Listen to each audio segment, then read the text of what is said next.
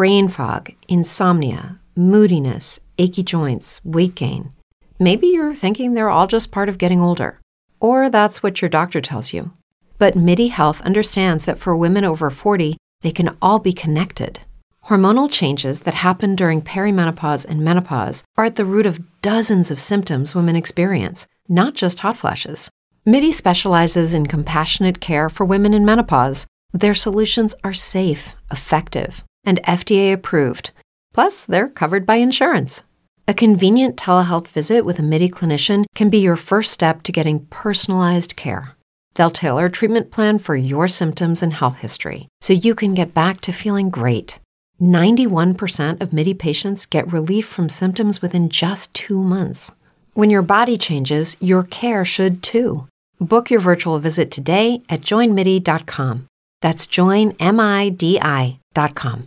If you're a woman over 40 dealing with hot flashes, insomnia, brain fog, moodiness, or weight gain, you don't have to accept it as just another part of aging. The experts at Midi Health know all these symptoms can be connected to the hormonal changes of menopause, and Midi can help with safe, effective, FDA-approved solutions covered by insurance. 91% of Midi patients get relief from symptoms within just 2 months. Book your virtual visit today at joinmidi.com.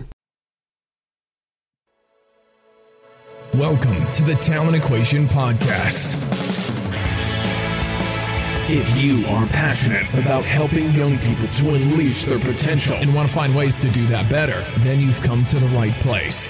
The Talent Equation Podcast seeks to answer the important questions facing parents, coaches, and talent developers as they try to help young people become the best they can be. This is a series of unscripted, unpolished conversations between people at the razor's edge of the talent community who are prepared to share their knowledge, experiences, and challenges in an effort to help others get better faster.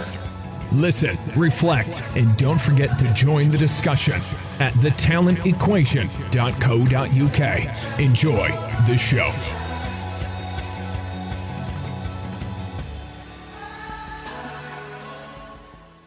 Welcome back to The Talent Equation. Today I've got Dan Cottrell on the show. Dan, welcome to The Talent Equation. Thanks, Stu. Thanks for inviting me. It's an absolute pleasure to have you here on this delightful Saturday morning. Just wanted to really, I suppose, start the ball rolling by. I wonder if you could kind of just tell everybody a bit about yourself and your journey and how you've arrived to where we are, and some of the conversations that we've been having via Twitter and in different spaces. Oh, thanks, Stu. I mean, I grew up in the West Country, and my favourite sport was cricket. I think you enjoy your cricket as well. And then as I got older, I got a bit better at rugby, and eventually university sort of broke through a bit with rugby, and then went into school teaching after becoming an accountant. That's often a journey that some people make. And when I was a schoolmaster, I loved the rugby, became a director of rugby at a big private school in Surrey. And then while I was doing that, I started up a magazine. This was about 2003, and in 2003, if people can remember back that far, Google was just about coming online itself and becoming more popular, and the guys I was doing the magazine with discovered Google themselves, and suddenly they were, instead of it becoming a hobby, it could become a full-time job. So I stopped teaching and started to write about coaching rugby. And the great thing about that has been, obviously, talking and writing about rugby, but actually being exposed to an enormous number of coaches from a vast array of backgrounds. And I can tell you that they're exciting every time you talk to them. Even if they're saying something different to the last one, they bring a sort of energy. And as people who listen to this podcast will know, anyone who's in coaching loves to discuss it, loves to talk around different points and share. And one of the great things I found is the number of people are willing to share. So how have I got to where we are today? Well, I think Twitter's been a great way of sharing bites of information and sharing files, and Stu and lots of people around you guys have been doing that, and I've been following it and listening and jumping in, sometimes just putting my head above the parapet, but very happy when you guys say something and everyone fires in, and then I think, oh well, I'll come in and bat for them and see what I can add. Sometimes asking questions, sometimes putting in my thoughts, and so it was really we have a bit of a conversation about the difference between drills and games. Not the difference. I'm going to be very careful not to say the difference between. There are some little crossovers, perhaps, but mainly in coaching parts of games which have some form of safety element or some form of danger. So inevitably, rugby will be probably at the forefront, but I'm sure that it will cover across a number of sports, and I'm expecting you, Stu, just to jump in and say, well, that would be appropriate if we were coaching some other sport. I know a little bit about football, by the way. However, I am a Bristol Rovers supporter, so I don't know whether that then puts me up at the top in terms of understanding football or near the bottom. So there I am. That's my journey so far. So, brilliant. I mean, you know, right at the forefront of the, I suppose, the, you know, the information revolution, and, you know, you've been contributing to the kind of online debate and been a source of information and a content provider, helping, you know, other coaches to, you know, within rugby to be able to improve. I mean, I often feel, I mean, we'll obviously get onto the safety stuff definitely in the conversation, but I often feel quite jealous. Before Google came out, I started coaching, you know, 20 odd years ago, and I feel like at least 10 of those years, if not more, were kind of what I describe as the wilderness years, because I got what I got on my education. But after that, you know, there's not much out there. You know, you're kind of digging around for bits of information here and there. But information now is so freely available. You've got great sources of information, such as, you know, Rugby Coach Weekly. There's, you know, the podcasting world has exploded. Blogging has become more prevalent. And even academics are making their stuff more accessible. So, you know, the space is very rich. If you're getting, you know, started in coaching, there's a wide variety of information out there for you to be able to digest and absorb. So I do feel kind of a little bit like that, you know, when a young coach comes to me and says, oh, you know, what should I, you know, what should I read? What should I look for? I almost think to myself, you know, how can you possibly even ask that question when there's so much information available?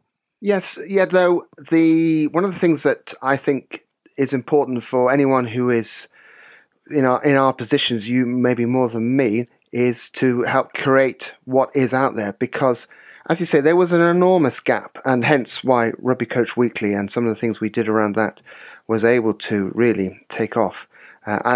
Like you, and I daren't ask your age, but I'm nearly 50 now. So when I first started coaching when I was about 25, so that's 25 years ago, there was absolutely nothing out there. There was about 3 or 4 books, which became very dog-eared. And then there would be some coaching manual would pop up from South Africa. And you think, this is amazing. And what are they doing there? Yet your sources of information were so anecdotal that it was very difficult. I mean, I was very lucky in my short career of playing quite good rugby that I was exposed to some of the best coaching or best coaches that there were out there. For instance, there's a guy out there called Keith Lyons, who I don't think many people will know of, who was before his time, and he taught me at university, so that was fantastic. I was very lucky that there's another guy called Kevin Bowering, who I'm sure you know. I do, yeah. He was he helped me get into teaching. So just to have conversations with him was amazing. And then for others in rugby, we'll know the likes of Brian Ashton, Dave Aldred, who has written a very good book on the pressure principle. So I had short spells with all of these coaches. So when I went into coaching, I had some of those things behind me. And the scary thing is that what sort of coach would I have been then if I knew what I know now? I mean, I know people say that quite a lot, and it's part of the journey, yet where we are, it is an enormous amount of information as opposed to the little information and, frankly, some of the rubbish coaching that I did back in the mid-90s.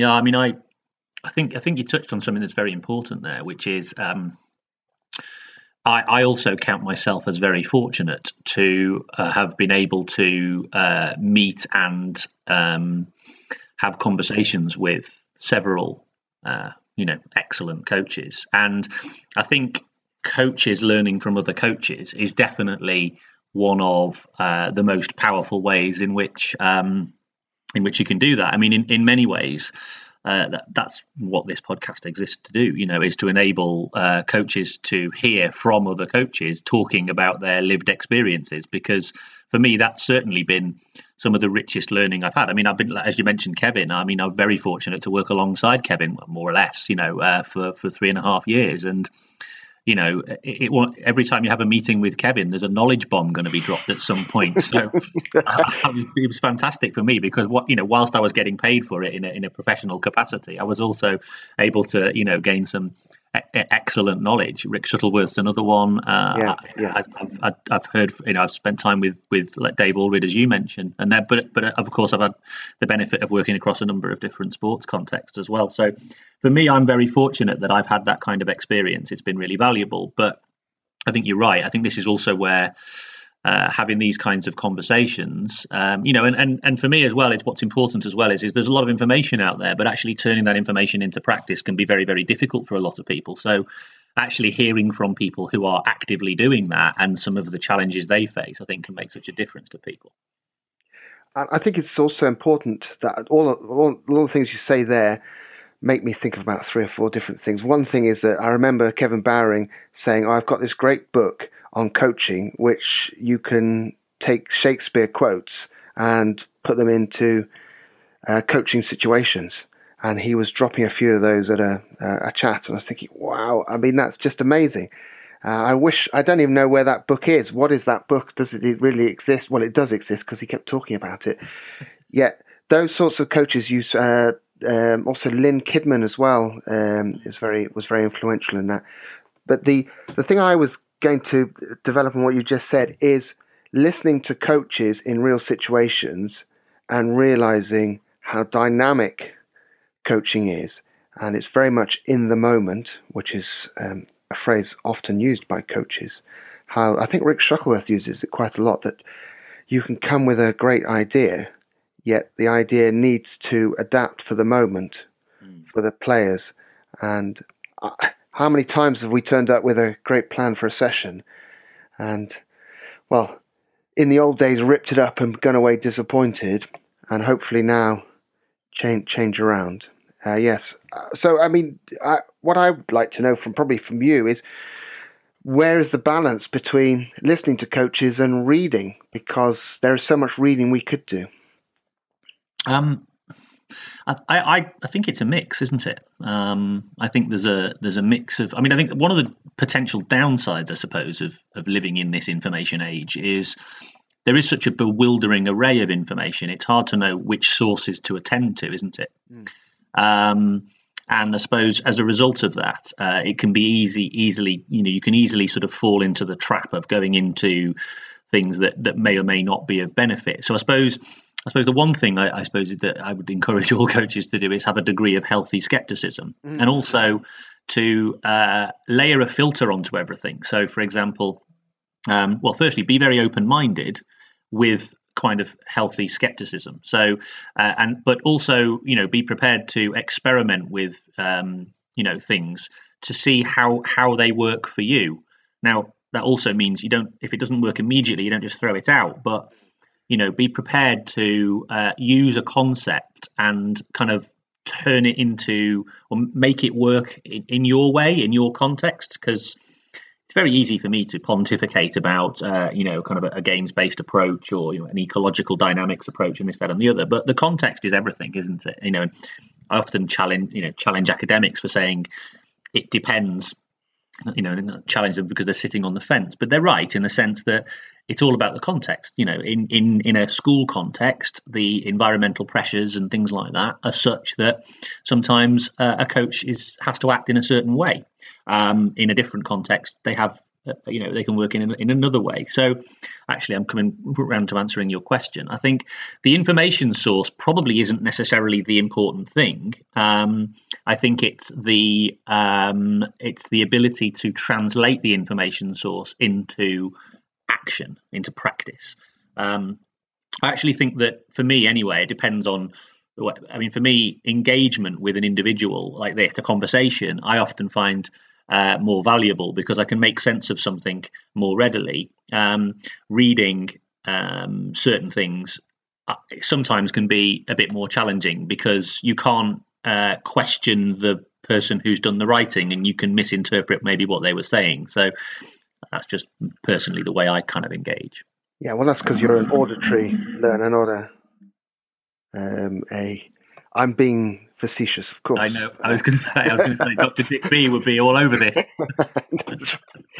I did. I coached at a school in the last couple of weeks, and so I've coached at about 4 or 5 schools in the last couple of weeks. So they won't know which one it is.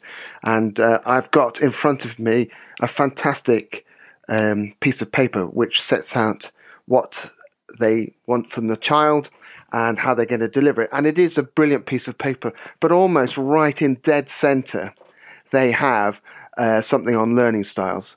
And it's just everywhere. And also the school was full of the growth mindset posters. Mm-hmm. And I feel if you've got a growth mindset, you don't necessarily believe in the growth mindset because if you turn it round, you've got to keep thinking, well, is it really what it is? So I think that also needs to be challenged. We need to challenge ourselves. So one of the things I've started to do in recent times is, like you, probably say, I like that idea. Where is somebody who says it's not quite the right idea? And you often find somewhere on the internet somebody saying, okay, just be careful, think twice, which then makes you think, what am I actually going to do in front of anybody when you get out there, because you just don't know. And I suppose turning everything around to where we sort of came to set up this podcast is my question over games, which I'm a big fan of, and accidentally did a lot of much back in the 1990s, tried to play games rather than do drills, though really the games were because I couldn't think of another drill. As opposed to now where I try and gamify everything as much as I can. That's probably where I'm slightly worried that I've gone down this route, and I'm very much a believer in it, yet I'm using this healthy skepticism to think, am I actually doing it right? Am I making a mistake here? Am I stepping off the path? To use a metaphor, which I think is used often, you've got to know your path to be able to step off it. Mm. Am I actually really stepping off the path into something which is the wrong way? Because it is about safety, and it is the big news story at the moment in rugby, and no doubt across all sports with concussion. Mm, mm. So, the issue that you're exploring, really, I suppose,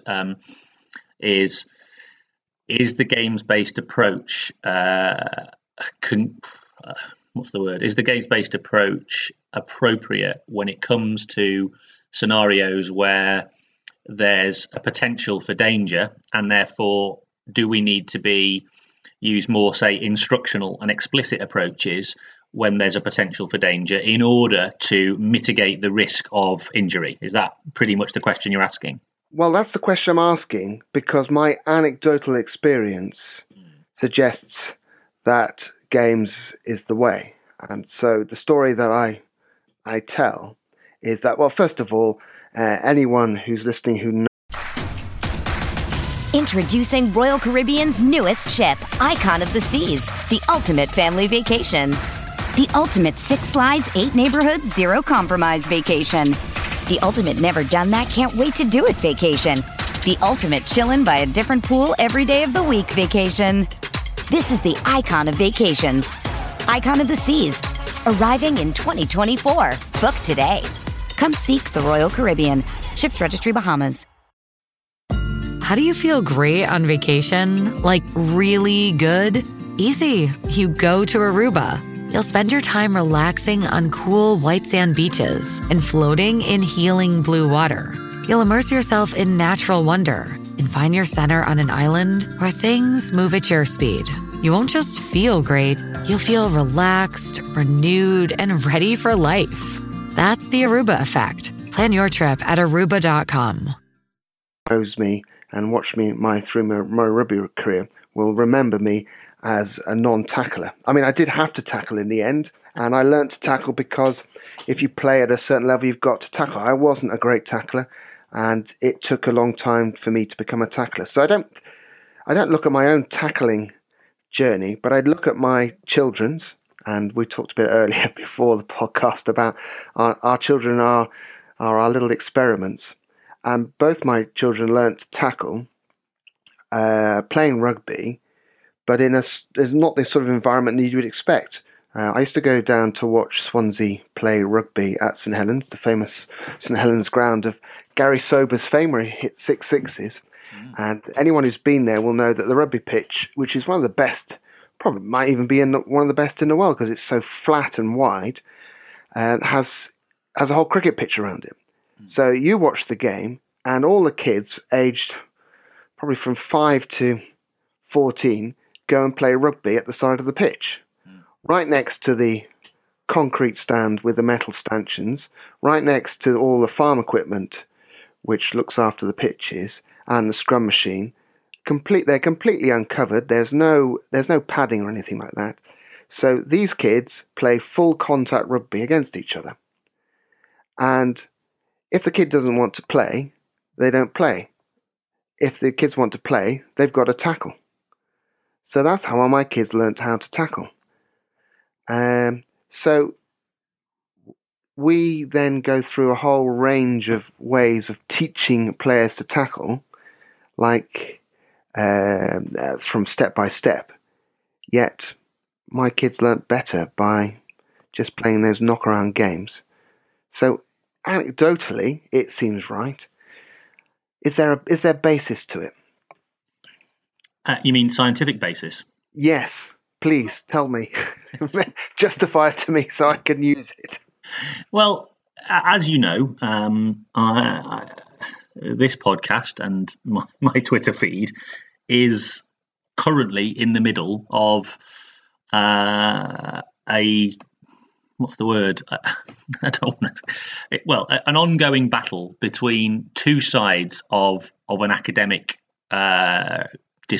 debate, I suppose, which is a side of the academic community that is aligned to what you might call, a more explicit approach and directive and instructional kind of approach to athlete development. And the perspective that where that stems from, as I understand the science, by no means am I going to put myself up there with some of the experts, but as I understand the science, the view is that the emergent approach, the learning, the kind of the ecological approach, where players adapt movements according to environmental constraints.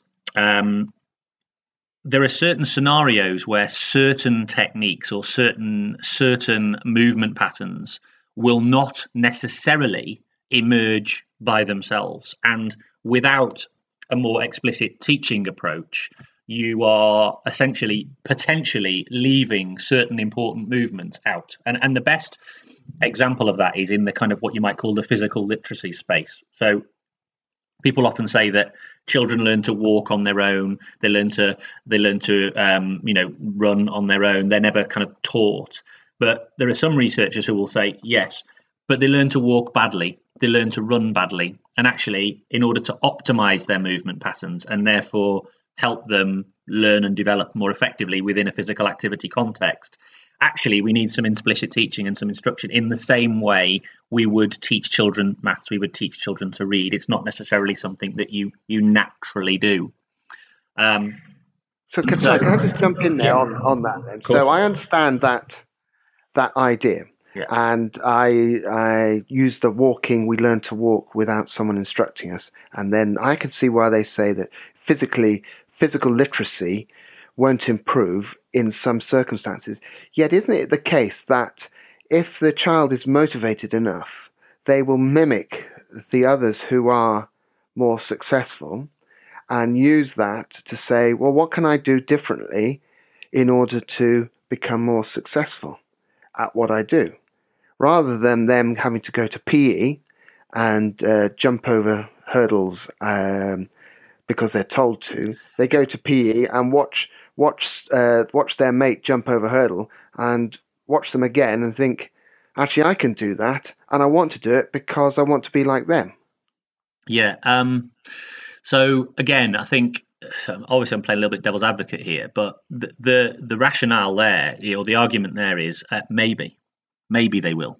However, they might also not. They might not be aware, depending on obviously age and stuff, but they might not be aware enough of their movement limitations.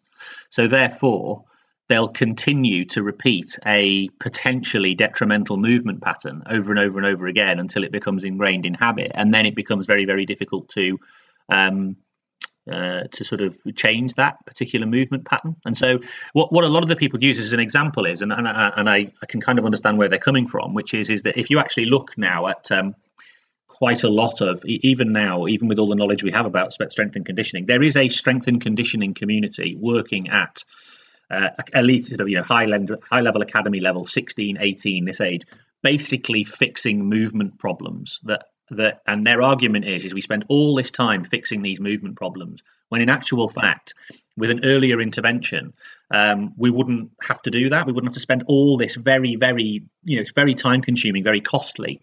Whereas a relatively limited intervention earlier on might make all the difference to that individual. It means it could stop them from getting injured. It could give them better athletic potency. All these sorts of things. So that's the argument that's used here. Well, that being devil's advocate on the way back then. So these are coaches looking after 16 to 18-year-olds who will then go on to do what? Well, some of them will go on to become Lionel Messi, and some of them will go on to play Saturday afternoon football at the local club. Yeah. And why do we need to intervene so early? It just, for me, PE lessons, I love PE because I love sport. It was just, that's the way I am. And yet I know some of my friends hated PE. And there were probably good reasons because some of the PE lessons were horrendous. Yeah. And the best PE lessons were the ones where we played a game. So there's PE in school, and there are schemes to improve physical literacy. I like the schemes. For instance, Chance to Shine have gone in with cricket, where you can see some fantastic videos of these kids playing something which eventually, in about 5 or 6 years' time, might resemble cricket, but at the moment they're running around having fun, dropping the ball. That for me is much better than trying to get somebody to throw a ball in a certain way, bend their knees in a certain way so they can eventually be able to lift weights or do whatever they're supposed to do in the future. I just sense that we got to recapture, and I think I'm probably speaking to someone who probably thinks this as well. I don't know, you might disagree. We've got to recapture that opportunity for children to really have a laugh, be puffed out at the end of it, doing something which resembles some of the sports. I mean, I'm not a fan of organised sport at 6 or 7 or 8. And I know I speak to coaches who are coaching 8-year-olds and they do a great job. Why are they having organised sports? And why are they having matches at 8? I mean, it's just, then they're trying to train them in a certain way. Why don't just come along, run around, fall over, get wet, have a hamburger or sausage roll at the end of the day and go home? Yeah, I mean, as you know, I mean, if you spend any time listening to any of the stuff I put out, you know, I totally agree. I think the bit here that's interesting, though, is the theoretical and methodological position where we're coming from here. So for me, the idea that if we help children to fall in love with movement, and when I say movement, I'm thinking in the broadest sense. I'm not just talking about, literally gymnastic movement.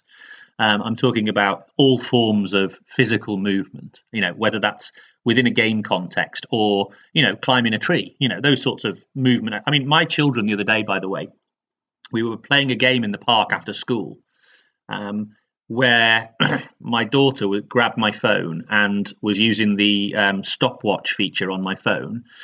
And they were her and my son and two other boys were timing each other at how fast they could get across the monkey bars, but they had to touch every monkey bar. And I just sat there watching this happening. I was sort of sat on the seesaw, just watching it all happening, thinking, this is brilliant.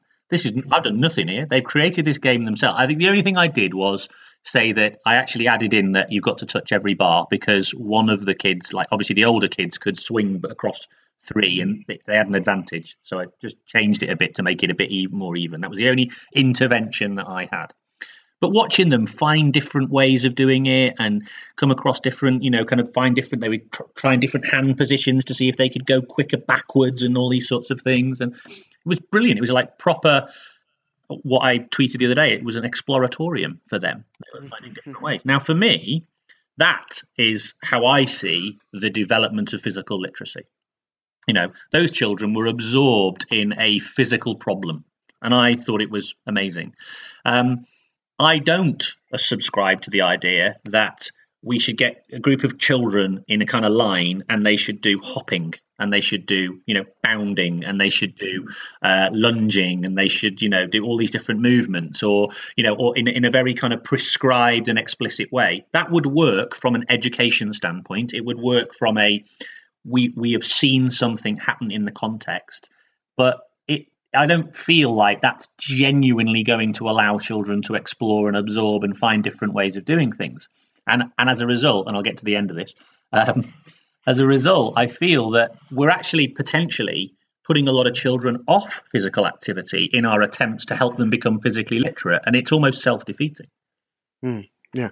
And you've got there is something which I've been suggesting to a number of coaches on the courses I do, and one or two have done it, and they've come back to me and fed back on how it works. It's something which I call free time, a concept I picked up from a long time ago when I was helping out on a cricket course, and it was a 4 or 5 day cricket course. And at the end of the course, as the kids were going home, we were asking them, what do you enjoy most?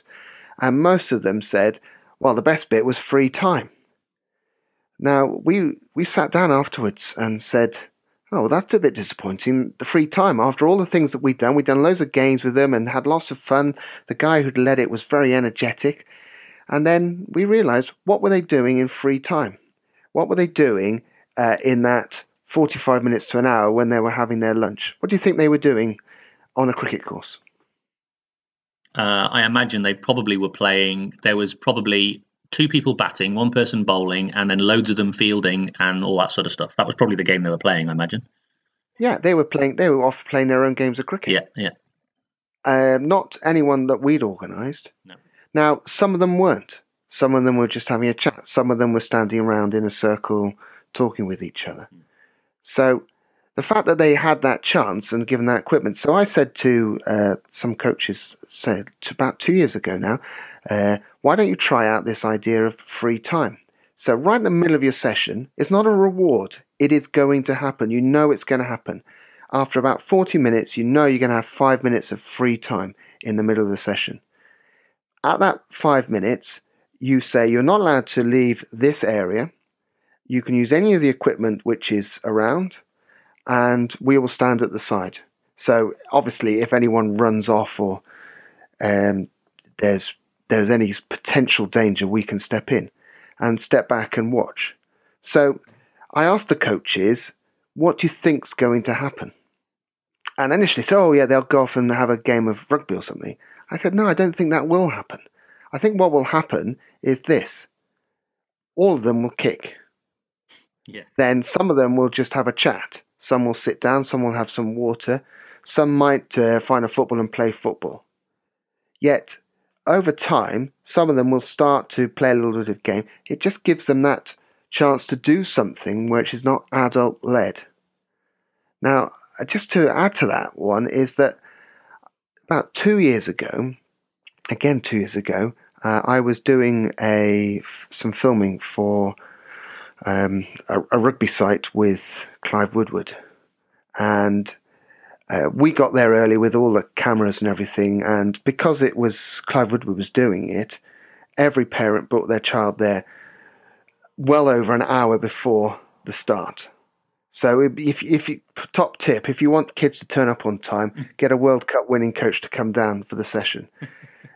So there were all these kids waiting around to be coached by Clive Woodward. What were they doing? They were playing a full-on game of rugby. These were under 9s, under 10s, not hitting each other, but tackling each other using full tackling. Now, if we had that in our own training session, we would have done a full warm-up. We would have checked every single one had got their gum shields in. If you were a particularly good coach, you would check the studs. You make sure they've got their hats on. And off they went. And they just played rugby. So, as you said there, with that sort of exploratarium,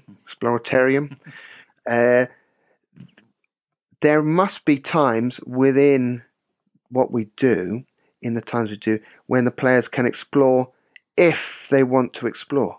And if they don't, then they don't have to. And we shouldn't worry if they don't, because some will want to and some won't. Which, again, brings me back to a point which we were just talking about. These players going to the strength and conditioning coaches, they're close to the top of their sport. And the strength and conditioning coaches are tearing their hair out because, well, quite a lot of strength and conditioning coaches have very short hair. So what hair they've got left, they're tearing it out because these players haven't been properly looked after. But if they were properly looked after when they were 8 or 9, how about the 95% of other kids who those sorts of movement patterns don't matter to? They just want to enjoy. Yeah, and so there's a number of things here. I think so. Sorry, I gave about 8 threads there in one.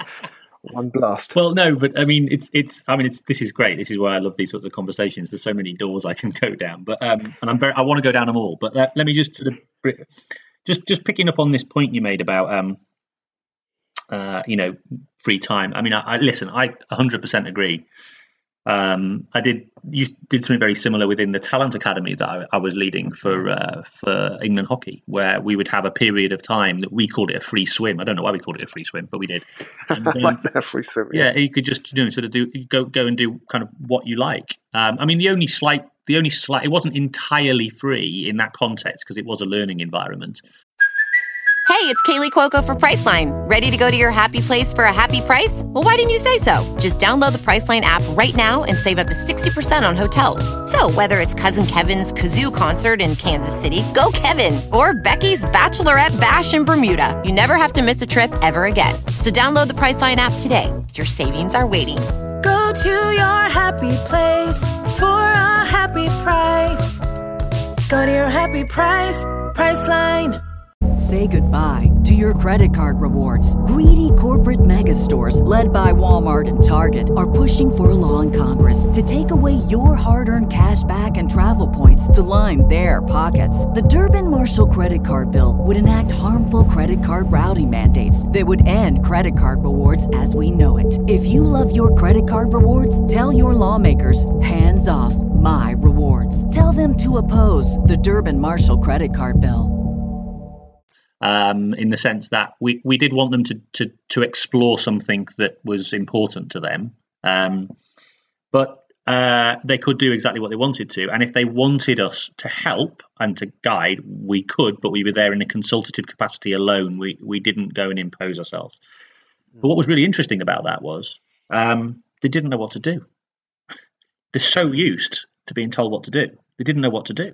And the first few weeks of it was... you know, quite interesting that, you know, genuinely they would just, some of them would just chat and this, that, and that was fine. We were happy to do that. They got more used to it as they went through. So there's an element of that with young children. Well, not young children. These were 16, 17-year-olds, but younger ones. The other point you want to make about my mission in my coaching, and also I think what I'm trying to do in trying to convey a message to people is, I think all coaching should feel as much like free time as possible. Because, and this is the skill I think of the ecological or the environmentally driven approach, is you can create a really, really great problem for children to solve. And I call them, I've called them perceptual puzzles in the past. And you can create a problem that, like that example I used earlier with the kind of monkey bar game, that children will be completely absorbed in. I couldn't get them to come home to have their dinner. And they'll be learning. You don't have to be explicit about that you can see it right in front of your eyes, them trying different solutions. You can see them, working out different ways. And that's like very real, very live learning happening right there.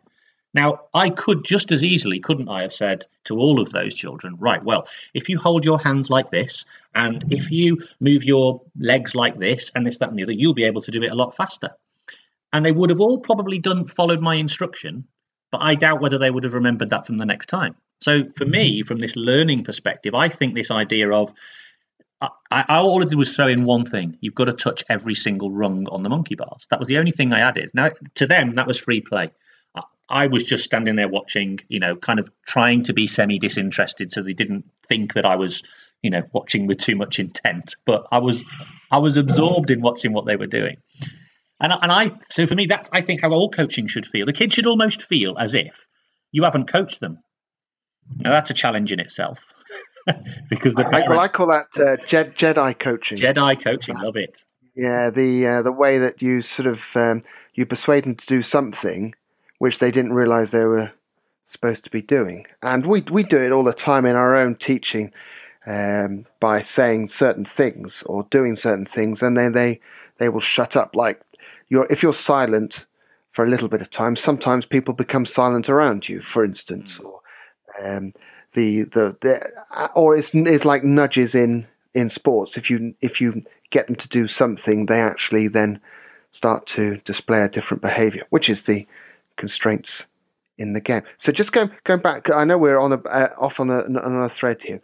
So one of the things, just picking up one of the great threads in your when you talk to Nick Levitt, yeah. Is that how you pronounce it? It is, yeah. In his podcast was how kids create a game and then play a game. Yeah. I think that's great when they do that. Yet sometimes it happens that they will create a game which is completely unfair. Mm. I don't think they often do change the sides around as much as we hope. That's my perception. I'd love to see the research on it. And I'm only questioning it because I think that kids will bully. They will taunt each other. There are some fantastic stories. There's a brilliant story last week, which was very moving, about that boy who brought the Syrian boy into their group, and it was lovely. Yet I don't see children doing that often. They shy away from being so bold.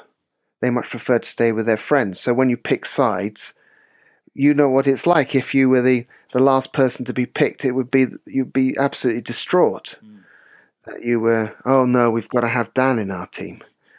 That would be how awful to be at that. And I experienced that in various guises over the years. So it's interesting that you said that you did intervene with one thing. And I think that's really our role as coaches, is to make it feel like free time. And our intervention just makes it even better.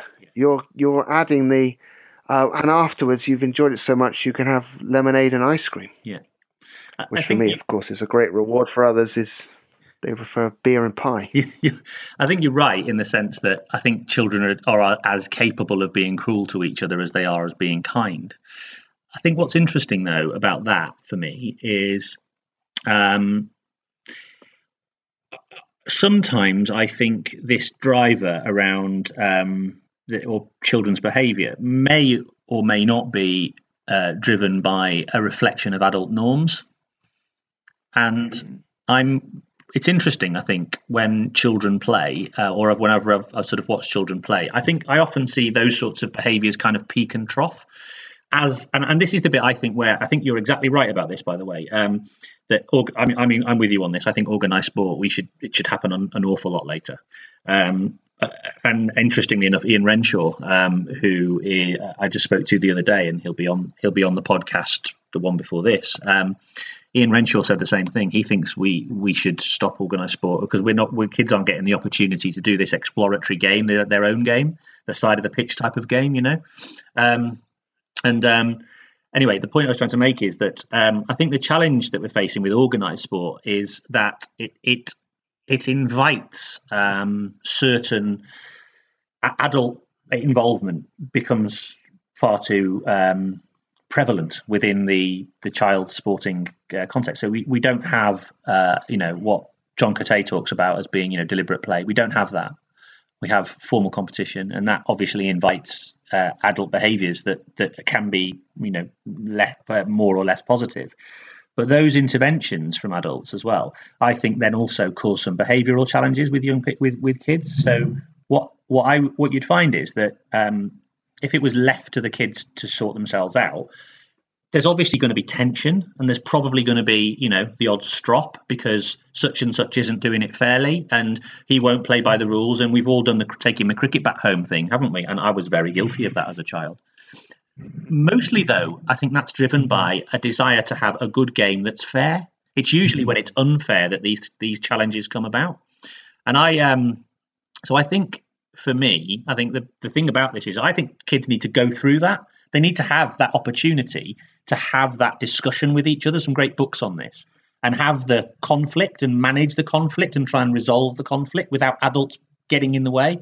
And I'm bad at this, Two kids have an argument, immediately two adults get in the way and try and work it out amongst themselves. Then the adults have the argument while the kids go off and play.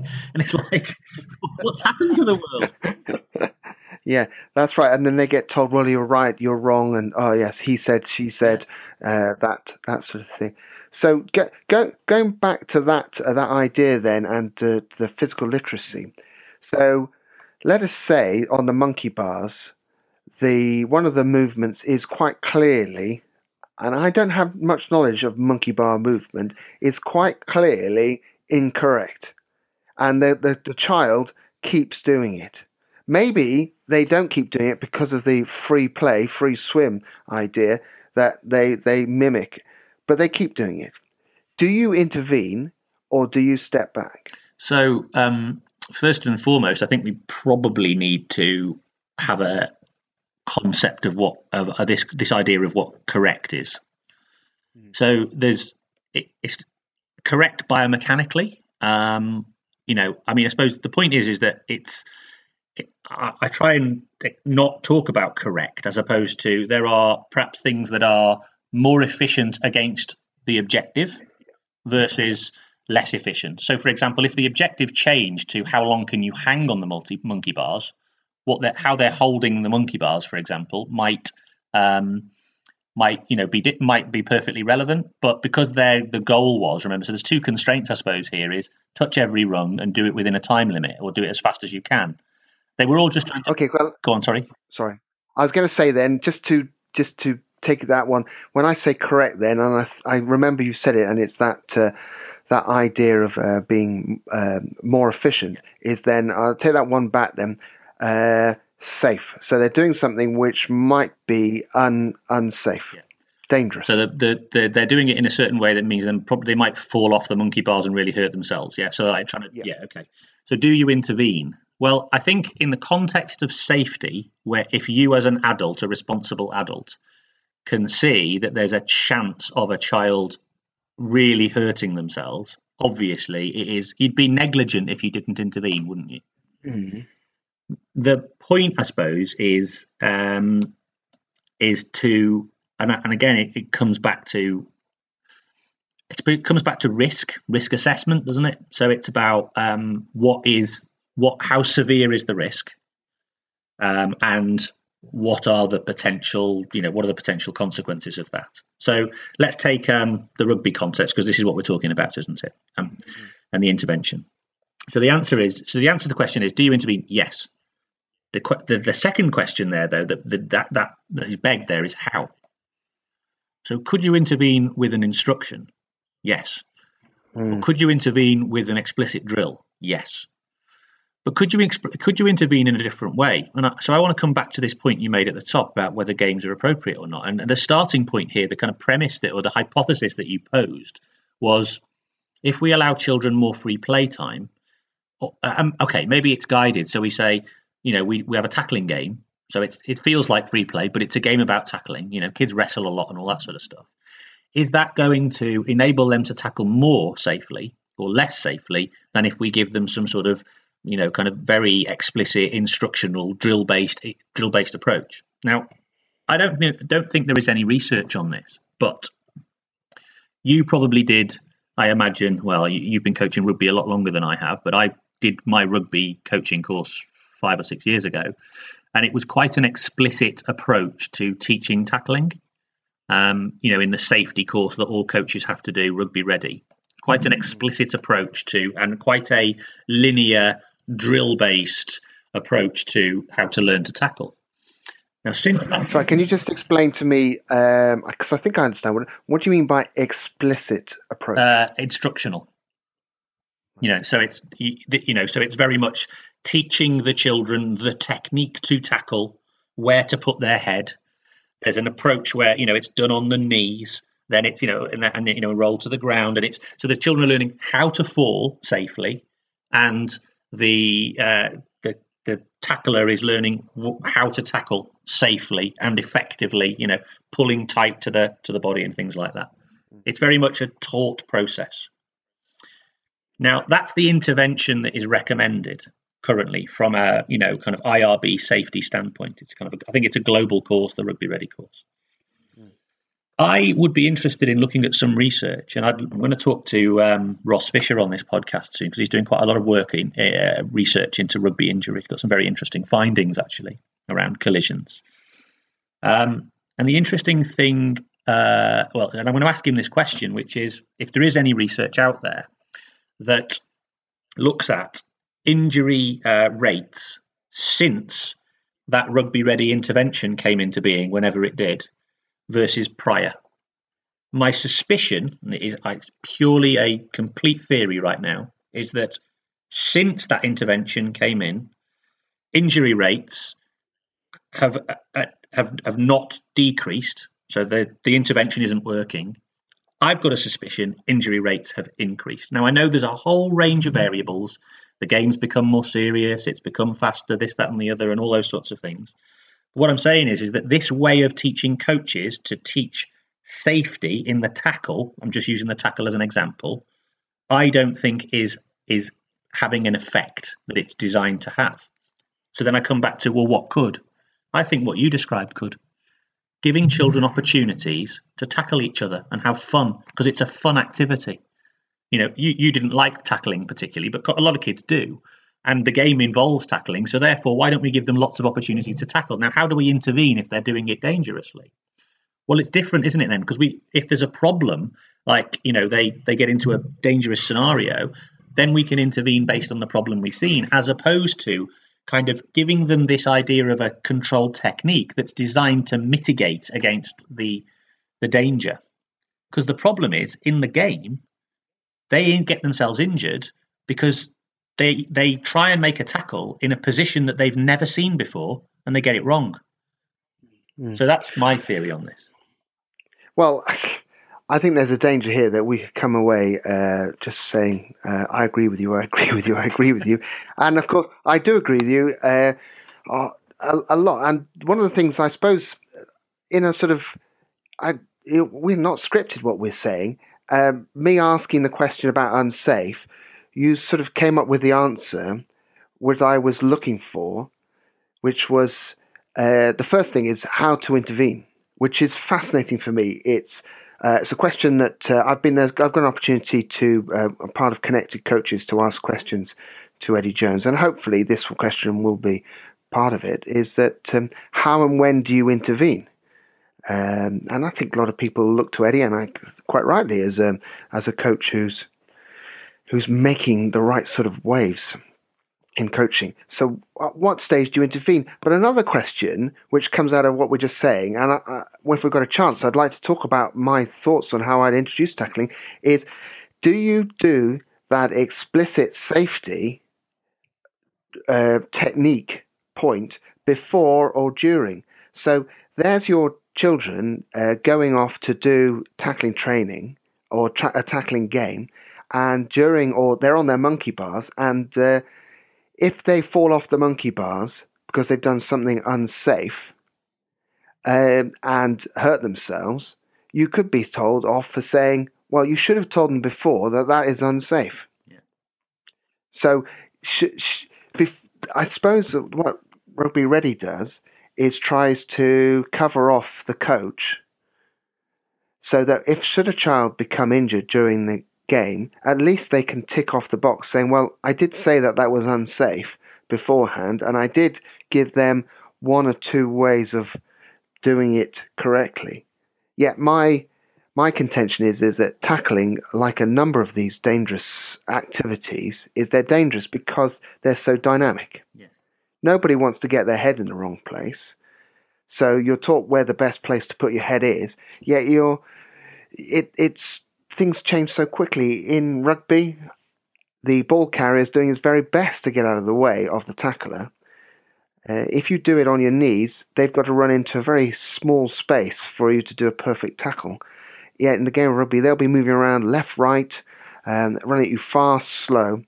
So I think that the best way to learn is to give the tackler such a key nudge that it means that in the end they will find a safe way to do it. It's this Jedi coaching way. And my nudge is that they've just got to get their ear tight to the shorts. That's the only thing which then means that there's a tackle in the game. And you could design a game, couldn't you, that involved, for example, it would almost be like a variation of wrestling, but the objective is to get your arms wrapped around somebody's legs and your ear tight to the shorts.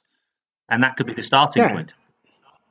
Yeah, yes. And I've been thinking more about it, that you play in small areas where they don't have much chance for a run-up. I mean, I do it with walking rugby.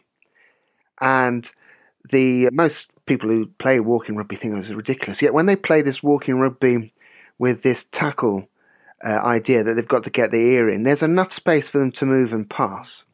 And because the player's got to get their ear in close, it actually gives a lot of the good techniques that you need to tackle. Because to get your ear in, you've got to have your eyes open. Because if you close your eyes, you'll never get your ear in tight. Where your head goes, your shoulder goes. In order to get your head close, you have to use good foot movement. And if the ball carrier sneakily tries to beat you with a sidestep, because you've got your eyes open and you want to get your ear in close, you change. And those sorts of games, or just sort of very, very gentle rough and tumble games, as you suggest, then with you perhaps intervening like you did with your free time with the monkey bars.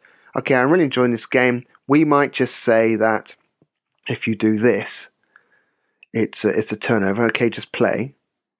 That, the kids then just learn. I look at my experimental team, which is the team I took through at Mumbles, and we went right through from under sixes on the beach through to under 16s, and we did very little defensive organisation. We tried it a few times, yet the players through play worked out their own defensive system. Now, I'd like to think that I meant to do that from the start with the coaches I was working with. It was purely accidental. Yeah. So I'm thinking now, maybe that's the way I should coach them forward. Yeah, and it goes back to Rick Shuttleworth's point around adapting to the problems that, so in the same way that we want the children to be able to adapt to a problem that they're trying to solve in the game, we as coaches are adapting to what those children are learning and what they need from us.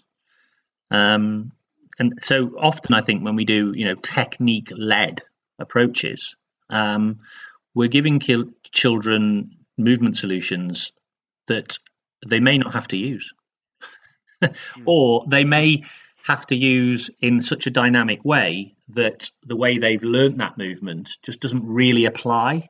And so your point about dynamics is really important, hence the conception, to get a bit theoretical, the idea of ecological dynamics is the idea of skill as opposed to technique, skill being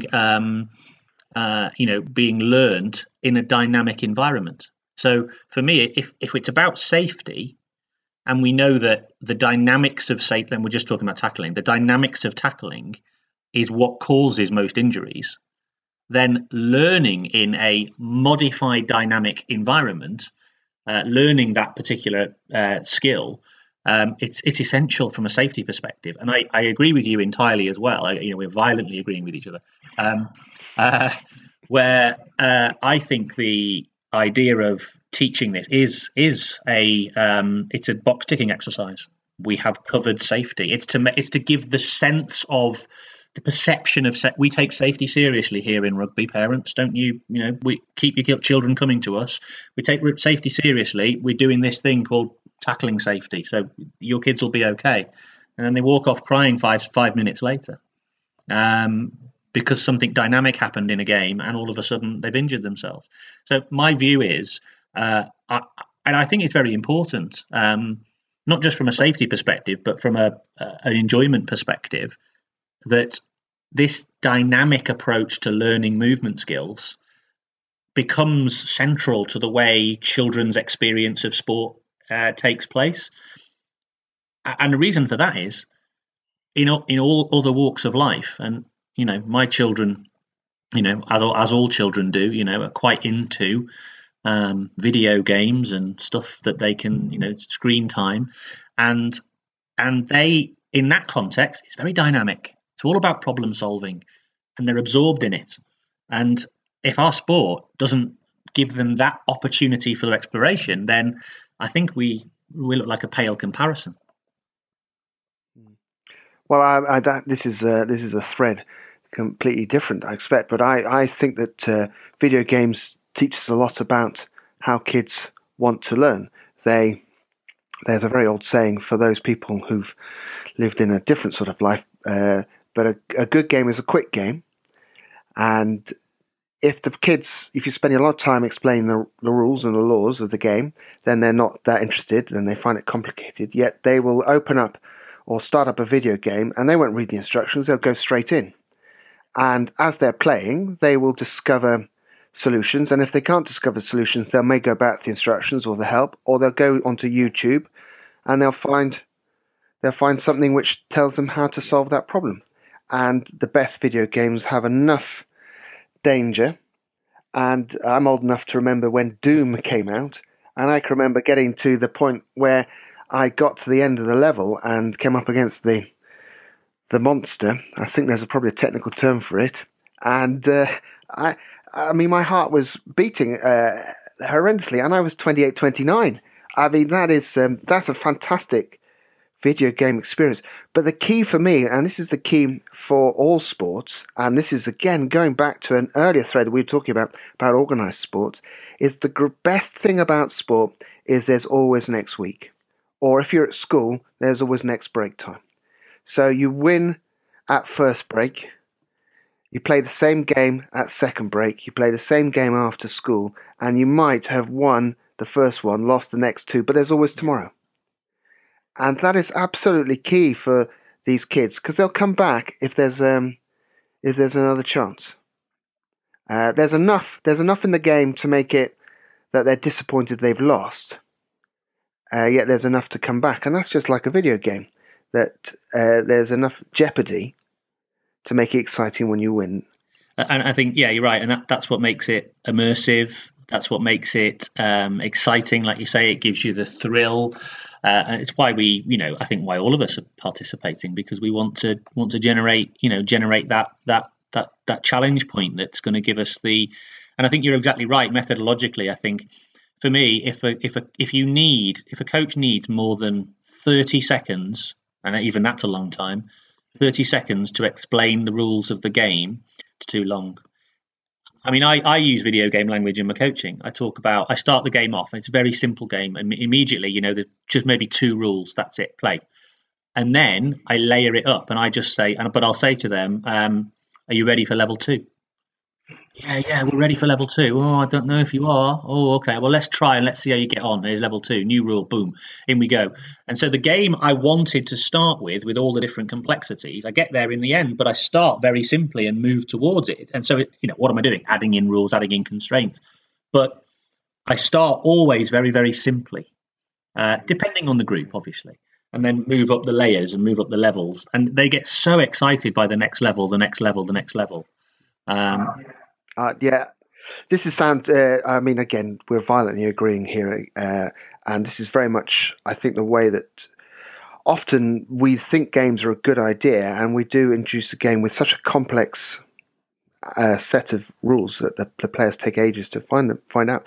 But also, I found along those is that it's always worth coming back to the game in a couple of weeks' time, because in that intervening time, sometimes the players have thought about how they might win that game. There is a moment when they're driving in the car, they're standing in the shower, that they think, I should do that. So when they play the game next time, you give it a great name.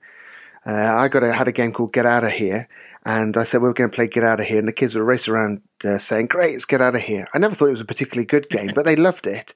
So they knew what the rules were. So they weren't learning the rules this time round.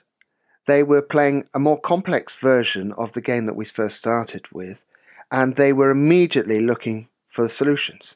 So I think the danger is that we will set up a game hoping there's going to be some emerging behaviours from that, and if they don't happen, well, don't worry about that. It might happen next week or the week after. There's a guy who... I've done some work with called Doug McClymont, who worked quite a lot with the New Zealand team and the New Zealand coaches, quite scientifically based approach that he was involved in. And he said that the All Blacks would do a line out at the start of the week because in professional sport, for those who are unaware, that things like set pieces, they probably spend 1 hour in the whole week on line outs because they just don't have enough time. Do all the things. So they might do half an hour at the start of the week, and the players may not get the play or the move. Yet by the Friday, they would be pretty much getting it. Now, have they done any extra training in between? Probably not.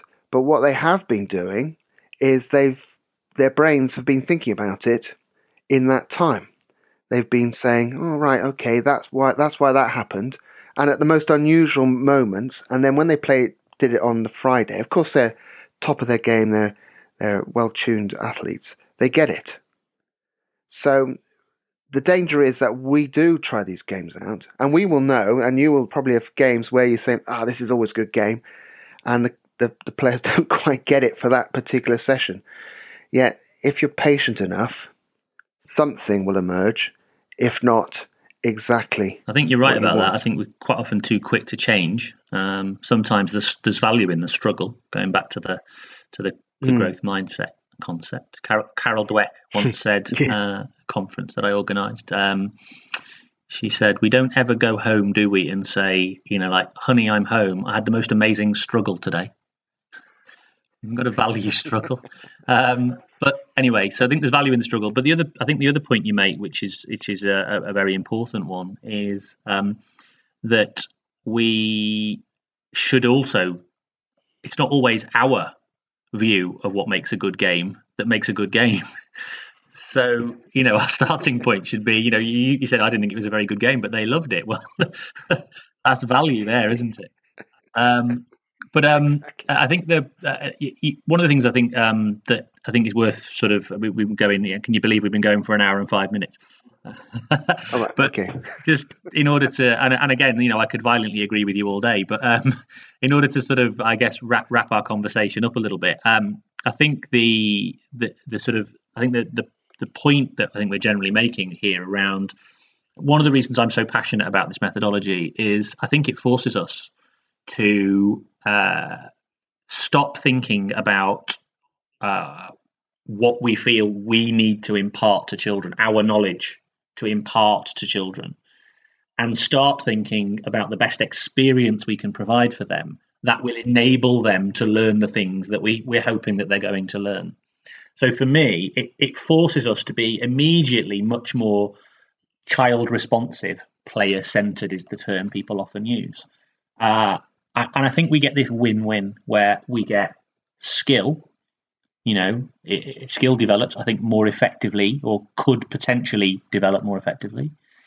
There's still room for intervention, and I'm not taking away, by the way, an explicit intervention. I think sometimes you're right. If genuinely there is, someone's going to do the equivalent of putting their hand in the fire, I think we should at that point step in. So I'm not taking that off the table. I think that should be, part of the mix as well. But I think it should be a limited thing. It's like salt, should be used, not to be used liberally. And then through that, the win-win of this for me is not only do we help these young people develop and explore their potential, but they're doing something that they can become immersed in and hopefully fall in love with. And therefore, we get both retention, engagement, and we get potentially improvement. So for me, that's why I'm so passionate about this approach. Yeah, I think I'm passionate about it as well, as you can tell. And I think from the conversation we've had today, I've learnt a couple of things which I think builds on some of the ideas. And the key really is not just the experience, as you said, and creating that environment where they love being there and they want to learn. It's just knowing that moment to step in and say, touch every rung on the monkey bar. And for them not to say, oh, Dad, you've spoiled it. Exactly, yeah. Yeah, absolutely right. And we adults spoil play. Oh dear! When the whistle goes, right, we're starting training. How many times? Even when in the olden days, when I used to play rugby, and you'd be playing touch before the coach would say, "Right, we got to start training," and the players say, "Oh, really?" So I think their danger is we sometimes spoil play rather than make it funner. I think you did. Did you not use a word? On the podcast with Nick, which was something like funny-ism or something like that. Funnest, the funniest thing you can do, yeah. Yeah, the funnest. There we are. Right. Hey, Dan, I've absolutely, can't think of a better way to do to have a Saturday morning. I've had a really, really good conversation, and I've learned a lot through speaking to you. And that for me, again, comes back to the starting point around the best way for coaches to learn, I think, is through dialogue and ongoing conversation. So I'm very grateful for you for your time in contributing.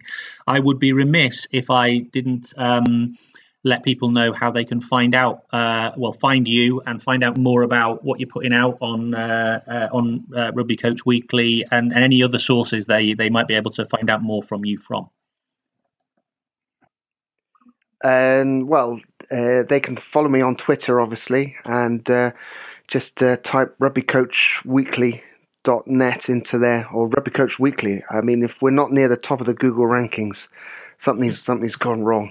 But that's the key also with all these things, actually, is that there's a great coaching community out there who are wanting to learn, and we're just one of those who are there, and we're constantly trying to evolve as a learning tool, because I think coaches are evolving. And as you said right at the start, Stu, is don't we wish we had all this information back? Well, for me, when I started my coaching journey properly in 1994, when I started it, and there was so little out there. There were some great people coaching and sharing stuff. It's so much changed. So it's just brilliant to be part of that community, and I've learned a lot from today, and I love the fact that you and many others are sharing and opening up these doors and opening up the minds, and also making me uncertain, hence why I asked the question, I suppose, in the first place. So Yes, I've enjoyed my struggle this morning. So have I. What a great way to finish. Dan, really appreciate your time. Thanks very much. Okay, cheers.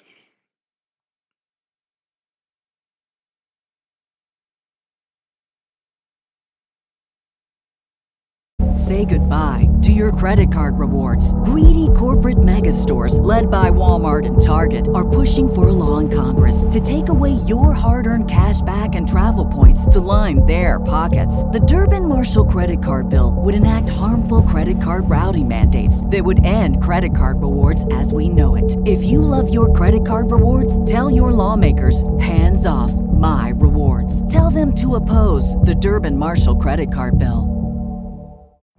Every day, we rise, challenging ourselves to work for what we believe in. At U.S. Border Patrol, protecting our borders is more than a job, it's a calling.